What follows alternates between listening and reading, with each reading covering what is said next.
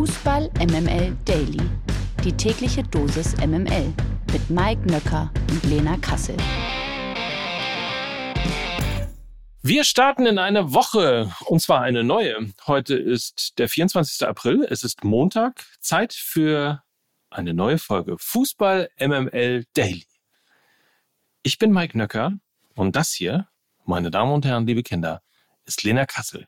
Guten Morgen. Guten Morgen. Bevor ich heute irgendwas sage, muss ich mich an dieser Stelle bei den zahlreichen Leuten, also ich will sagen tausenden Leuten bedanken, die mir in den vergangenen Tagen geschrieben haben, wann denn der liebe Herr Mike Nöcker Geburtstag hat. Und von daher kann ich aus tiefstem Herzen und mit ganz viel Liebe dir jetzt zu deinem 35. Geburtstag gratulieren. Ich sende sehr viel Liebe nach Hamburg.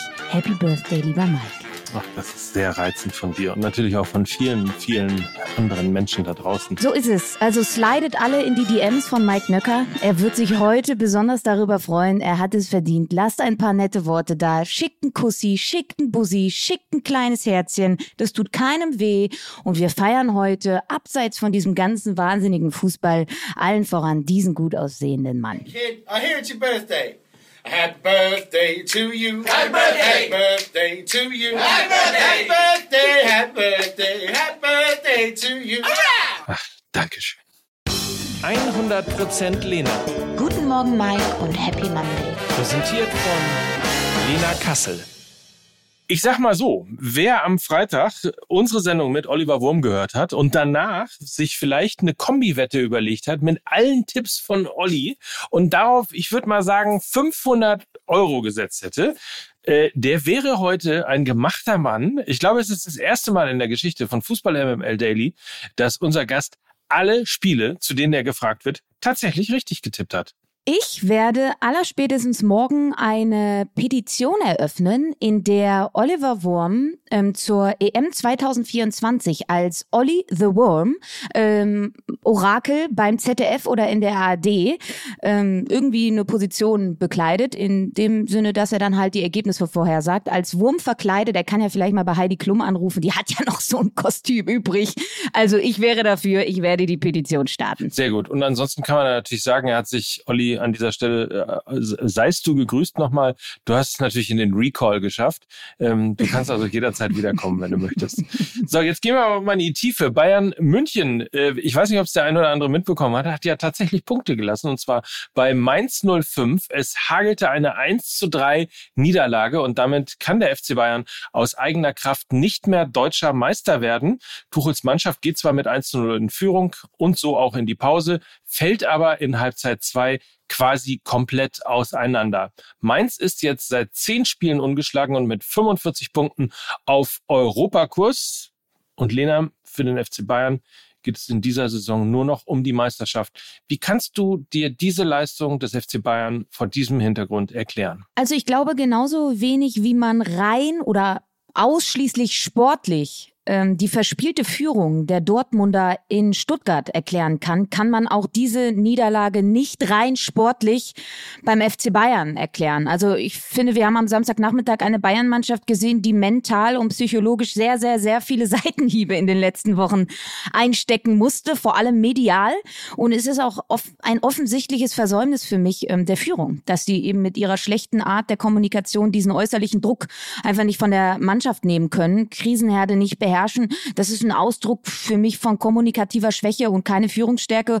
Der Fisch stinkt immer vom Kopf, das hat man schon immer so gesagt. Und wenn es da nicht stimmt, dann kommt es mittel- oder kurzfristig auch auf dem Rasen an.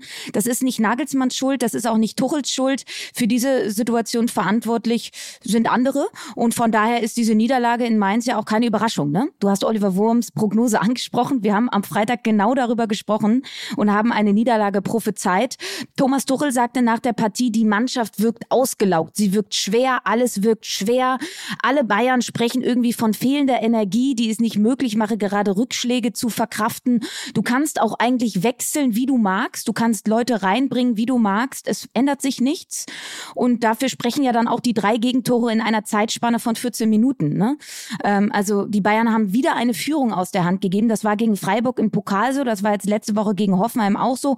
Und in der ersten Halbzeit hat ja nichts darauf hingewiesen, dass die Bayern ver verlieren. Also Mainz hatte, glaube ich, keine nennenswerte Aktion. Die Bayern haben es halt wieder mal verpasst, den Sack zuzumachen. Und das 1 zu 1, und das war ja der erste Rückschlag in dieser Partie, das hat dann das Spiel komplett auf den Kopf gestellt. Und das hat die Bayern komplett auf den Kopf gestellt. Also die mentale Verfassung, derzeit Rückschläge zu verarbeiten und wegzustecken, die ist nicht da. Und klar, die sportlichen Probleme des fehlenden Neuners, des fehlenden Sechsers, das ist ein sportliches Kaderproblem, das ist unumstritten. Ähm, aber unterm Strich und auf dem Papier hätte natürlich der vorhandene Kader von Bayern äh, Mainz 05 schlagen können. Also machen wir uns nichts vor. Also und ich habe noch mal ein bisschen mehr darüber nachgedacht und ich glaube, es fehlen auch zwei Leute, äh, wo man nicht gedacht hätte, dass sie so fehlen. Also allen voran Manuel Neuer, der eigentlich ja Kapitän auch ist dieser Mannschaft, der in der Vergangenheit auch eine Mannschaft mal zusammengehalten hat und auch ein Robert Lewandowski und nicht nur wegen seinen Toren, sondern er ist halt auch zweimaliger Weltfußballer. Er er hat mit seiner Leistung geführt, nicht als Sprachrohr, sondern das ist eben das Selbstverständnis gewesen, was den Bayern jetzt fehlt. Diese zwei Spieler, die auch international mehrfach ausgezeichnet sind, und das sind übrigens auch die beiden Spieler, die die Bayern kritisiert haben, öffentlichkeitswirksam. Das herausgerissene Herz und das fehlende Herz. Und ähm, das ist für mich irgendwie auch so sehr maßgeblich, wenn wir die Leistung der Bayern momentan bewerten wollen. Nächste Woche geht's jetzt, oder in dieser Woche geht's jetzt gegen den Tabellenletzten aus Berlin, gegen die Hertha. Und ich sag mal auch so, das äh, könnte auch eine schwierige Angelegenheit werden. Wer hätte das gedacht, dass wir das mal so sagen? Möchte an dieser Stelle aber auch unbedingt über Mainz 05 sprechen, ähm, die jetzt auf Platz 7 in der Tabelle sind und das äh, vollkommen verdient. Sie haben sich extrem gut verstärkt im Sommer und auch im Winter. Das sind die Früchte eines fantastischen Trainers und unumstritten. Bo Svensson, der Trainer, der die drittlängste Amtszeit in der Bundesliga hat. Also Konstanz zahlt sich aus. Das ist aber auch die Arbeit von Christian Heidel, der begriffen hat, wie der Kader sich verstärken muss Nahezu alle Neuzugänge haben funktioniert oder sind eingeschlagen. Ludovic Ajork, Hanche Olsen, direkt Stammverteidiger, Anthony Chaki ist eine feste Größe geworden. Idemilson Fernandes hat den Abgang von Nia KT kompensiert. Also ein Großteil der Neuzugänge haben die Mannschaft besser gemacht. Letztes Jahr sind sie ja noch Achter geworden, knapp Europa verpasst. Jetzt haben sie alle Chancen, das in diesem Jahr besser zu machen. Und es ist für mich, also die Platzierung jetzt, ist für mich die logische Konsequenz einer ohnehin erfolgreichen Weges seit ein bis zwei Jahren von Mainz 05. Dazu hat jetzt jetzt die U19 gestern auch noch die deutsche Meisterschaft gewonnen von Mainz 05 und zwar gegen den BVB. Also da wird einiges richtig gemacht, gerade in Mainz. Chapeau an dieser Stelle und das sollte man auch irgendwann mal ein bisschen honorieren. Also auch wenn die Bayern natürlich das allumfassende Thema momentan sind. In jedem Fall hast du getan. Ähm, vielleicht noch ein äh, Fun Fact oder anders gesagt, der heutige Fun Fact wird präsentiert von unserem Freund Olli Köhler von Sky, der mir nämlich geschrieben hat, dass Nagelsmann und ähm, vielleicht ein Gedanke vorab, die Bayern haben seit nunmehr sechs Spielen niemals mehr als ein Tor geschossen. Nagelsmann wurde nach dem 25. Spieltag entlassen. Die Bayern hatten zu diesem Zeitpunkt 72 Tore geschossen, mit Abstand die meisten in allen relevanten Ligen in ganz Europa. Also auch ein Beleg dafür, dass man sich offensichtlich aber mal so richtig in München verzockt hat. So, und wenn wir schon mal fröhlich beim Name-Dropping sind, äh, dann stellen wir an dieser Stelle noch äh, Jan-Henrik äh, Gruszecki vom BVB raus. Den habe ich nämlich am Freitag beim Derby getroffen. Und der sagte irgendwie mit stolz geschwellter Brust, also pass auf, es läuft morgen so ab, die Bayern verlieren in Mainz und dann überrollen wir Eintracht Frankfurt und werden Tabellenführer ich muss sagen, Chapeau, genauso ist es geworden, äh, genauso ist es gekommen. Der BVB nutzt den Bayern-Ausrutscher in extremer Form, würde ich mal sagen, ist jetzt Tabellenführer und dank extremer Effektivität vor dem Tor ließen sie auch fast nichts anbrennen. Anders als die Bayern hat der BVB jetzt alles in eigener Hand. Gewinnen die Dortmunder die restlichen fünf Spiele, sind sie deutscher Meister. Bei Eintracht Frankfurt geht in der Rückserie weiterhin sehr wenig. Seit acht Spielen warten die Hessen in der Bundesliga auf einen Sieg. Und ich sag mal, das war schon wirklich eine meisterwürdige Leistung vom BVB, oder? Ja, an dieser Stelle natürlich nochmal Danke an Markus Söder. Ne? Er hat es ja mit seiner Aussage, dass Dortmund zu dumm ist, Meister zu werden, sicherlich gejinxt. MML-Fluch mal anders. Also ich glaube, ähm, alle es Borussen. Gibt nur einen Markus Söder. So, das wird, das wird im Pott heute gesungen, ganz sicherlich. Ähm, der größte Unterschied zum Spiel gegen den VfB Stuttgart. Der BVB führt 4-0 und zehn Mann verteidigen im eigenen Strafraum. Also sie wollten auf Teufel komm raus kein Gegentor kassieren und erst recht nicht diese drei immens wichtigen Punkte aus der Hand geben. Ähm, sie hatten die richtige Einstellung zu dem Spiel, hundertprozentige Konzentration gerade gegen den Ball, angeführt von einem überragenden Mats Hummels, der aktuell viele Argumente für seine Vertragsverlängerung sammelt. Also seine Auswechslung gegen Stuttgart war ja schon der Knackpunkt für den BVB. Gegen Frankfurt jetzt mit 77 Prozent direkt gewonnenen Zweikämpfen, das ist der Höchstwert auf dem Platz gewesen und dazu auch noch die meisten Ballkontakte beim BVB. Also für mich Man of the Match, auch wenn man ja immer gerne in Richtung Offensive guckt mit Daniel Mahlen und Karim Adeyemi. Für mich war Mats Hummels der Denker und Lenker hinten und der auch den Spielern da vorne, wie eben Mahlen und Adeyemi, die Sicherheit gegeben hat. Man hat ähm, aber auch generell in der Offensive jetzt das Gefühl, dass es in dieser ganzen Saison über immer einen Highlight-Spieler gab, ne, der herausgestochen ist. Also mal war es Adeyemi wochenlang bis zu seiner Verletzung, dann war es Brand wochenlang bis zu seiner Verletzung. Jetzt ist es Malen mit seinem fünften Treffer im fünften Spiel. Das ist schon sehr beeindruckend und ich glaube, man kann dieses Ergebnis auch nicht abkoppeln von der Aussage, die wir vor gut einer Woche aus Dortmund gehört haben. Da gab es nämlich das erste Mal die öffentlichkeitswirksame Aussage, wir wollen deutscher Meister werden. Und ähm, ich glaube, das hat zu einem gewissen Verständnis geführt und auch zu einer gewissen Breitbeinigkeit. Und genau so ist der BVB dann auch am Samstagabend aufgetreten. Ähm, schaut man jetzt auf das Restprogramm, haben sie von den fünf Partien noch drei Heimspiele. Das ist ein riesiger Faustpfand, weil sie mit Union eben das heimstärkste Team der Liga sind. Ähm, sie können aus eigener Kraft jetzt Meister werden und auch das ist eine völlig neue Situation für den BVB. Also es ist alles angerichtet. Ich erinnere dich nochmal an unseren Chat, den wir gehabt haben nach dem Spiel gegen Stuttgart, als du äh, quasi erbost mir geschrieben hast, dass äh, der BVB damit die Meisterschaft verloren hat. Ich würde mittlerweile sagen, also ich hatte natürlich von der Woche genau das gleiche Gefühl wie du auch, aber mittlerweile würde ich sagen, wenn man sich den BVB jetzt am Samstag angeguckt hat, dann weiß man möglicherweise, dass dieses Spiel gegen Stuttgart die Meisterschaft vielleicht sogar erst ermöglicht hat, weil es das letzte Wachrütteln nochmal gewesen gewesen ist, weil es das letzte Sensibilisieren nochmal gewesen ist und weil es dann eben auch mal zu dieser klaren Aussage geführt hat, als Trotzreaktion, wir wollen deutscher Meister werden. So ist der Fußball dann auch, ne? Also klar, könnte man, könnten wir jetzt sagen, ja, das haben wir doch die ganze Zeit auch gesagt, so ist es aber nicht. Schon auch für mich durchaus überraschend, wie der BVB da aufgetreten ist. Ähm, lass uns vielleicht noch kurz äh, über Eintracht Frankfurt sprechen, weil die sind das erste Mal jetzt aus den europäischen Rängen raus. Und das ist, glaube ich, auch ähm, ein Ausrufezeichen negativer Natur. Acht Spiele in Folge nicht mehr gewonnen. Glasner vermeidet das klare Bekenntnis zum Verein weil er seinen Vertrag nicht verlängert. Dazu zahlreiche Spieler, die in den Köpfen schon weg sind. Ne? Kamada, So, Boré.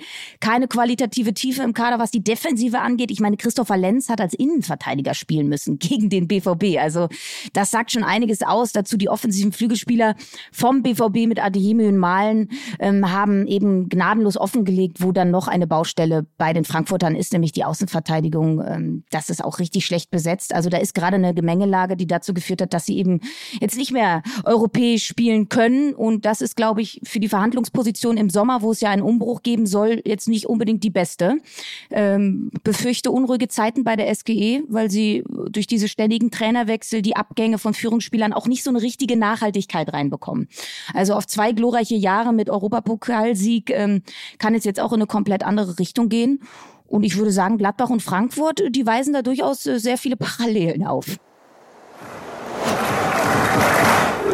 Gratulieren wir mal Werder Bremen zum Klassenerhalt. Hertha BSC gegen Werder Bremen 2 zu 4. So ging das Spiel aus. Ich wollte mal positiv anfangen. Man kann natürlich aber auch sagen, äh, im Westen nichts Neues. Also wiederholen wir uns einfach mal wieder. Es ging quasi genauso weiter. Der Einstand von Paul Dardai misslingt deutlich. Werder gewinnt ohne Niklas Füllkrug mit über 20.000 Gästefans im Rücken zum ersten Mal nach sechs sieglosen Partien in Folge und besonders erwähnenswert dabei Marvin Duksch, der unterstreicht seine Topform mit einem Dreierpack. Also während Werder mit dem Abstieg jetzt wohl nichts mehr zu tun hat, wird's äh, immer enger bei Hertha und es gibt immer weniger Hoffnung auf den Klassenerhalt, würde ich sagen. Ja, kann man so zusammenfassen. Also ich habe ja eigentlich am Freitag noch gesagt, es gibt bei Hertha keinen Tiefpunkt mehr nach dem 5 zu 2 auf Schalke. Ähm, spielerischer Natur ähm, haben sie sich dann nochmal gesteigert. Das war gegen Bremen tatsächlich dann noch schlechter. Also sowohl defensiv, was man ja auch schon auf Schalke gesehen hat, aber jetzt kam eben auch noch eine fehlende Offensive dazu.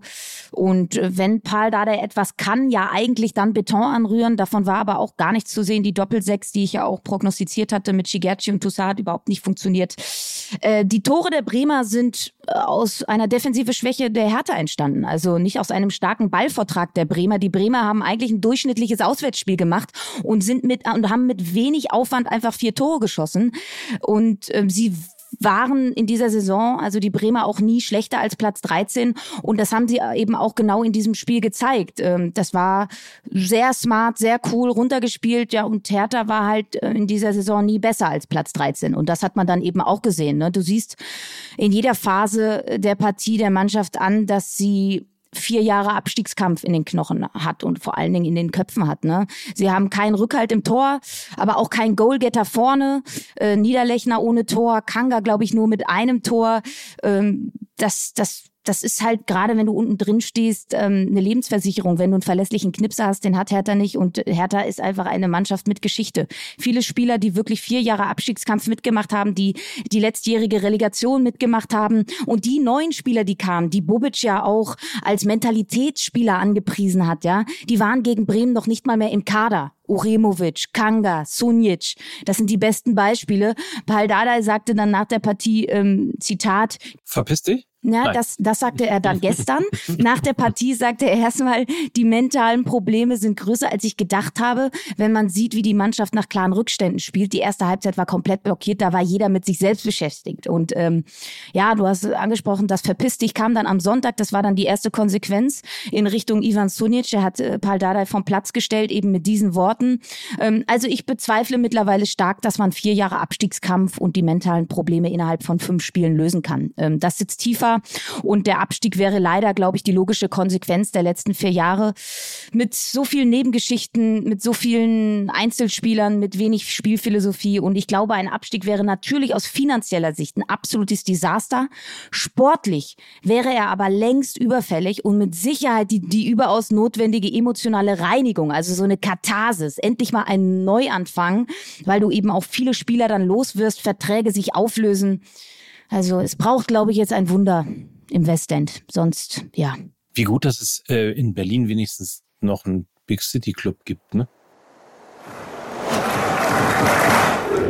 VfL Bochum gegen VfL Wolfsburg. Ups, 1 zu 5. Die Gastgeber erwischen einen rabenschwarzen Tag und verlieren nach unzähligen individuellen Fehlern hoch gegen Wolfsburg. Nur noch zwei Punkte trennt den VfL damit vom Relegationsplatz. Besonders das schlechte Torverhältnis von minus 34 Toren bereitet durchaus Grund zur Sorge in Bochum. Die Gäste aus Wolfsburg dürfen sich im Gegensatz weiterhin Hoffnung auf das europäische Geschäft machen. 1 zu 5. Mein lieber Mann, wie bewertest du das Spiel? Ja, es ist eine zu hohe Niederlage für mich. Also Bochum hatte gerade nach Standards viele, viele Möglichkeiten, Tore zu machen. 24 Torschüsse haben sie abgefeuert und nur ein Tor ist dabei rausgekommen. Das ist natürlich eine gänzlich schlechte Ausbeute. Ähm, die Mannschaft wurde dennoch dann von den Bochumer Fans nach Abpfiff gefeiert und das auch zu Recht, weil sie eine engagierte Leistung gezeigt haben mit offenem Visier nach vorne. Das macht definitiv Mut für die nächsten Spiele. Ähm, da sollten sie dann aber auch die defensive Anfälligkeit in den Griff kriegen. Das war gegen Wolfsburg jetzt so ein bisschen wie in alte Zeiten zurückgefallen. Die Viererkette ja die Achillesferse der Bochumer in dieser Saison und vorne nicht die Dinger machen und hinten dann unfassbar leichtfertig fangen. Das ist jetzt nicht so die richtig gute Mischung. Ähm, das Spiel haben sie durch die fehlerhafte Defensive verloren. Offensiv hat mir das richtig gut gefallen. Und wenn man sich die Tore der Wolfsburger jetzt auch mal anschaut und wer die Tore geschossen hat mit Kaminski, Wimmer, Waldschmidt und Swanberg, dann weiß man auch, wo der Hase im Pfeffer begraben ist bei Bochum, was die Defensive angeht. Sie haben Tempoprobleme, sie haben Probleme mit der Dynamik. Das hat eben den Unterschied ausgemacht. Dazu auch die Effektivität. Vier Torschüsse der Wölfe, davon haben sie drei Tore dann in der ersten Halbzeit reingemacht. Äh, dazu muss man auch sagen, das Experiment Jordi Osei Tutu als Rechtsverteidiger auflaufen zu lassen, ist eigentlich ein gelernter äh, Außenstürmer. Das hat äh, nicht wirklich funktioniert. Die ersten beiden Gegentore sind auf seine Kappe gegangen. Das muss sich äh, Thomas Letsch dann auch anziehen den Schuh. Er hat ihn nach 24 Minuten wieder rausgenommen. Da stand es dann aber eben schon 2-0. Also Bochum, besser als das Ergebnis für mich. Ein Spiel haben wir noch, auf das wir schauen. TSG Hoffenheim gegen den ersten FC Köln 1 zu 3. Erstmals seit vier Spielen verlieren die abstiegsbedrohten Hoffenheimer wieder. Die TSG hat aktuell nur noch vier Punkte Vorsprung auf Platz 16. Dank einer starken ersten Halbzeit hat sich der FC hingegen nun wohl endgültig aus dem Abstiegskampf befreit. Und wir müssen natürlich auch über ein überraschendes Karriereende eines großen Namens beim FC reden, nämlich Jonas Hector. Der hat selbiges angekündigt. Nach der Saison wird der ehemalige Nationalspieler Spieler seine Fußballschuhe an den Nagel hängen. Wie bitter ist diese Nachricht für den FC? Ja, als Führungsspieler sicherlich ein Rückschlag. Immerhin ja Kapitän dieser Mannschaft. Ähm, für mich auch einer der besten deutschen Linksverteidiger in der Bundesliga gewesen. Hansi Flick wollte ihn ja auch schon mit zur WM nehmen. Er wollte dann nicht. Äh, sportlich hat der FC aber mit Lead Paccarada, du wirst ihn bestens kennen, lieber Mike, äh, vom FC St. Pauli ja schon für die neue Saison äh, sich verstärkt, der wesentlich mehr Dynamik nach vorne mitbringt, der auch ein flankenlastigeres Spiel hat als Hector und der damit auch ein passenderes Pendant zu Benno Schmitz auf der anderen Seite ist. Also, dass Hector aufhört, war durchaus ein Szenario, was wenige beim FC überrascht hat. Ne? Äh, Sofern er wechseln darf, ne? das muss man ja auch sagen, ist ja im Moment gerade alles unter Vorbehalt mit den Transfers. Ach, du meinst Paccarada? Ach, mhm. ach, ist das wirklich ein Szenario, dass er dann doch nicht kommen darf, obwohl das schon eingetütet ist? Na, wenn es eine komplette Transfersperre für den FC gibt, ist das in der Tat auch, ein, soweit ich gehört habe, jedenfalls ein Szenario. Ui, das wäre ungünstig. Mhm, das ist richtig. Äh, günstiger war dann schon, ähm, dass, dass der FC wirklich wieder drei Tore in einem Spiel geschossen hat. Ne? Also hat mich auch überrascht, das Ergebnis in der Form. Schlüssel dafür war, dass Baumgart Florian Keins wieder auf der 10 aufgestellt hat. Richtig guter Move. Immer wenn Keins auf der 10 spielt, verliert der FC nicht. Äh, Keins hat äh, an allen gefährlichen Aktionen sich irgendwie dran beteiligt, war auch an zwei der drei Tore direkt beteiligt. Und ähm, wie in der Hundenrunde waren es so ein bisschen Spieler wie Keins, Heinz oder Thielmann, also nicht ausschließlich Tigges oder Selke, die für Torgefahr sorgten, sondern das Kollektiv war stark. Dadurch waren sie auch ein bisschen unberechenbarer, also nicht nur den einen Zielspieler mit Flanken suchen, sondern viel mit dynamischen, schnellen, trickreichen, technisch starken Spielern. Das war so ein bisschen der Erfolg für den, für den FC. Und die TSG hat einfach in der besten Spielphase, die sie hatten, keinen, keinen Stürmer gehabt, der vorne die Tore macht. Ähm, da bleibt es dann eben auch bei, wenn Kramaric nicht trifft, tut es keiner. Und äh, das ist dann auch, glaube ich, ein großer Rückschlag für die TSG Hoffenheim. Vor allen Dingen, wenn man sich noch das Restprogramm von denen anschaut. Leipzig, Frankfurt, Wolfsburg, Union, Stuttgart. Also in Sinsheim wird weiter gezittert. Schauen wir noch auf die weiteren Ergebnisse. Freitag schon spielten Augsburg und Stuttgart unentschieden 1 zu 1. Schalke 04 verlor beim SC Freiburg, standesgemäß mit 0 zu 4. Leverkusen schlägt Leipzig 2 zu 0 und Gladbach unterliegt Union 0 zu 1. Da muss man ganz kurz nochmal drauf schauen. Das ist zum einen ähm, quasi Union-Rekord, der 16. Sieg in dieser Saison, eigener Rekord eingestellt. Äh, und das zweite, vier Punkte auf einen Nicht-Champions League-Platz. Also ähm, das ist eine kleine Sensation, die sich da anbahnt. Union Berlin auf dem Weg in die Champions League. Genauso wie der SC Freiburg. Auch das ist eine kleine Sensation, wenn sie wirklich erstmalig aus eigener Kraft auch in die Champions League einziehen können, direkt. Wir werden in dieser Woche, und das habe ich Heidi, liebe Grüße, die mir geschrieben hat, wir werden in dieser Woche noch über den SC Freiburg ein bisschen ausführlicher sprechen bei den Fragen an den Spieltag. Das habe ich dir versprochen. In der zweiten sieht man besser. Nach 90 wirklich spektakulären Minuten hat der Hamburger Sportverein am Freitagabend das Stadtderby gegen den FC St. Pauli mit 4 zu 9 gewonnen. äh, Nein, es ist ein wirklich grandioses Spiel. Also der HSV gewinnt wirklich äh, 4 zu 3 gegen den FC St. Pauli und hat somit jetzt zumindest mal neun Punkte Vorsprung auf Platz 4. Aber auch Darmstadt und Heidenheim gewannen ihre Partien am Wochenende, sodass der Aufstieg noch alles andere als ausgemacht ist. Darmstadt besiegte Karlsruhe mit 2 zu 1 und Heidenheim bezwang Kiel mit 3 zu 0. Und auch im Abstiegskampf spitzt sich die Lage weiter zu. Arminia Bielefeld verlor gegen Hannover mit 1 zu 3 und Hansa Rostock feierte nach langer Durststrecke mal wieder einen Sieg. Mit 2 zu 0 gewann die Rostocker gegen Gräuter Fürth. Die weiteren Ergebnisse Düsseldorf verliert in Nürnberg mit 2 zu 0. Braunschweig unterliegt mit 1 zu 2 gegen Magdeburg. Regensburg und Kaiserslautern trennen sich 0 zu 0 und ein Unentschieden gab es auch bei der Partie Sandhausen gegen Paderborn. 2 zu 2. Weiber, immer Weiber. In der Women's Champions League haben die Frauen des VfL Wolfsburg im Halbfinal-Hinspiel gegen den FC Arsenal eine 2 zu 0 Führung aus der Hand gegeben. Nach 24 Minuten führten die Wölfinnen dank der Tore von Pajor und Jonsdottir bereits mit 2 zu 0. Am Ende gelang den Gästinnen aus London allerdings noch der Ausgleich. Da war mehr drin, oder? Da war mehr drin. Das war hinten raus ein mentaler Sieg für Arsenal, die nicht aufgegeben haben und auch ein bisschen naiv von Wolfsburg, ja. Die haben sich dann wirklich auskontern lassen. Also das aus der Hand zu geben, gerade zu Hause, war gelinde gesagt unnötig. Bei Arsenal hat man im ersten Durchgang wirklich gemerkt, dass ihre Abwehrchefin Leah Williamson nicht mit dabei war. Die Defensive der Engländerin äh, war sehr fahrig und sehr fehleranfällig. Das hat Wolfsburg mit mutigem Draufgehen dann richtig gut ausgenutzt und ist ja auch sehr früh mit 2 zu 0 in die Führung gegangen. Ähm, ja, und gegen merklich verunsicherte Gäste fehlte es Wolfsburg dann aber wirklich an Konsequenz. Anschlusstreffer von Arsenal vor der Pause dann noch. Ein psychologisch, würde ich sagen, sehr günstiger Zeitpunkt. Und der VfL im zweiten Durchgang dann auch sehr dominant, aber eben nicht clever, nicht zielstrebig genug. Arsenal eben schon ein Konter hat aus Arsenal sich dann auch ausgereicht, um noch alle Chancen jetzt im Rückspiel zu Hause zu haben am 1. Mai. entscheidet sich dann also wer es in das Finale der Königsklasse schafft.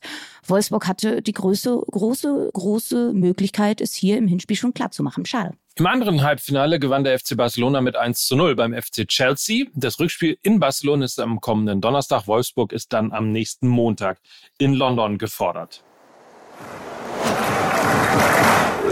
Auch in der Bundesliga der Frauen rollte am Wochenende der Ball. Unter anderem gab es ja das Rekordspiel in Köln. Über 38.000 Zuschauerinnen und Zuschauer sahen einen Auswärtssieg von Eintracht Frankfurt bei den Kölnerinnen. Außerdem gab es noch ein richtiges Schützenfest. Mit 8 zu 2 besiegten die Bayern den SC Freiburg und verteidigten somit ihre Tabellenführung. MML International. Nicht nur in der Bundesliga haben wir in diesem Jahr ein extrem aufreibendes Titelrennen, auch in der Premier League kann noch alles passieren, weil der FC Arsenal am Wochenende zum dritten Mal in Folge nur Remis spielte, kann Manchester City jetzt aus eigener Kraft doch noch den Premier League-Titel holen. Aktuell haben die Citizens fünf Punkte Rückstand auf Arsenal. Allerdings hat City noch zwei Spiele nachzuholen. Und am Mittwoch steht außerdem das große Topspiel an. Manchester City empfängt die Gunners und könnte mit einem Sieg einen großen Schritt Richtung Meisterschaft machen. So, und du so. machst jetzt einen richtig großen Schritt in Richtung Shampoosflasche und einen noch größeren Schritt in Richtung ähm, anderes Studio, ne? Ihr nehmt ja, auf. sagen. Also früher war es ja mal so, dass man mal frei hatte oder so, wenn man mal Geburtstag hat. Ich muss hier quasi Akkord arbeiten. Äh, ich gehe nämlich jetzt ein Studio weiter, nehme die neue Folge Fußball MML auf und ähm, ich sag mal so, es ist ja viel passiert an diesem Wochenende. Es könnte also durchaus eine Folge werden, in der vielleicht auch Uli Hoeneß mal wieder vorkommt. Es ist unglaublich. Bitte. Also vielleicht. Ganz steile These. Die kühne These. Die, kühne, These. These. So, in diesem Sinne ähm, kommt durch diesen schönen Tag. Mach du dir einen schönen Geburtstag, mein Lieber. Das mache ich auch. Danke. Und ähm, dann hören wir uns vielleicht morgen mit dem Kater wieder. So ist es. Ich werde das Ganze kompensieren. Du kannst heute ordentlich feiern. Sehr gut. Ich danke dir. In diesem Sinne, habt einen feinen Tag. Mike Nöcker. Und Lena Kassel für Fußball MML. Tschüss. Tschüss. Führten die Wölfinnen dank Tore von Pajor und Jons Dietjor. Was?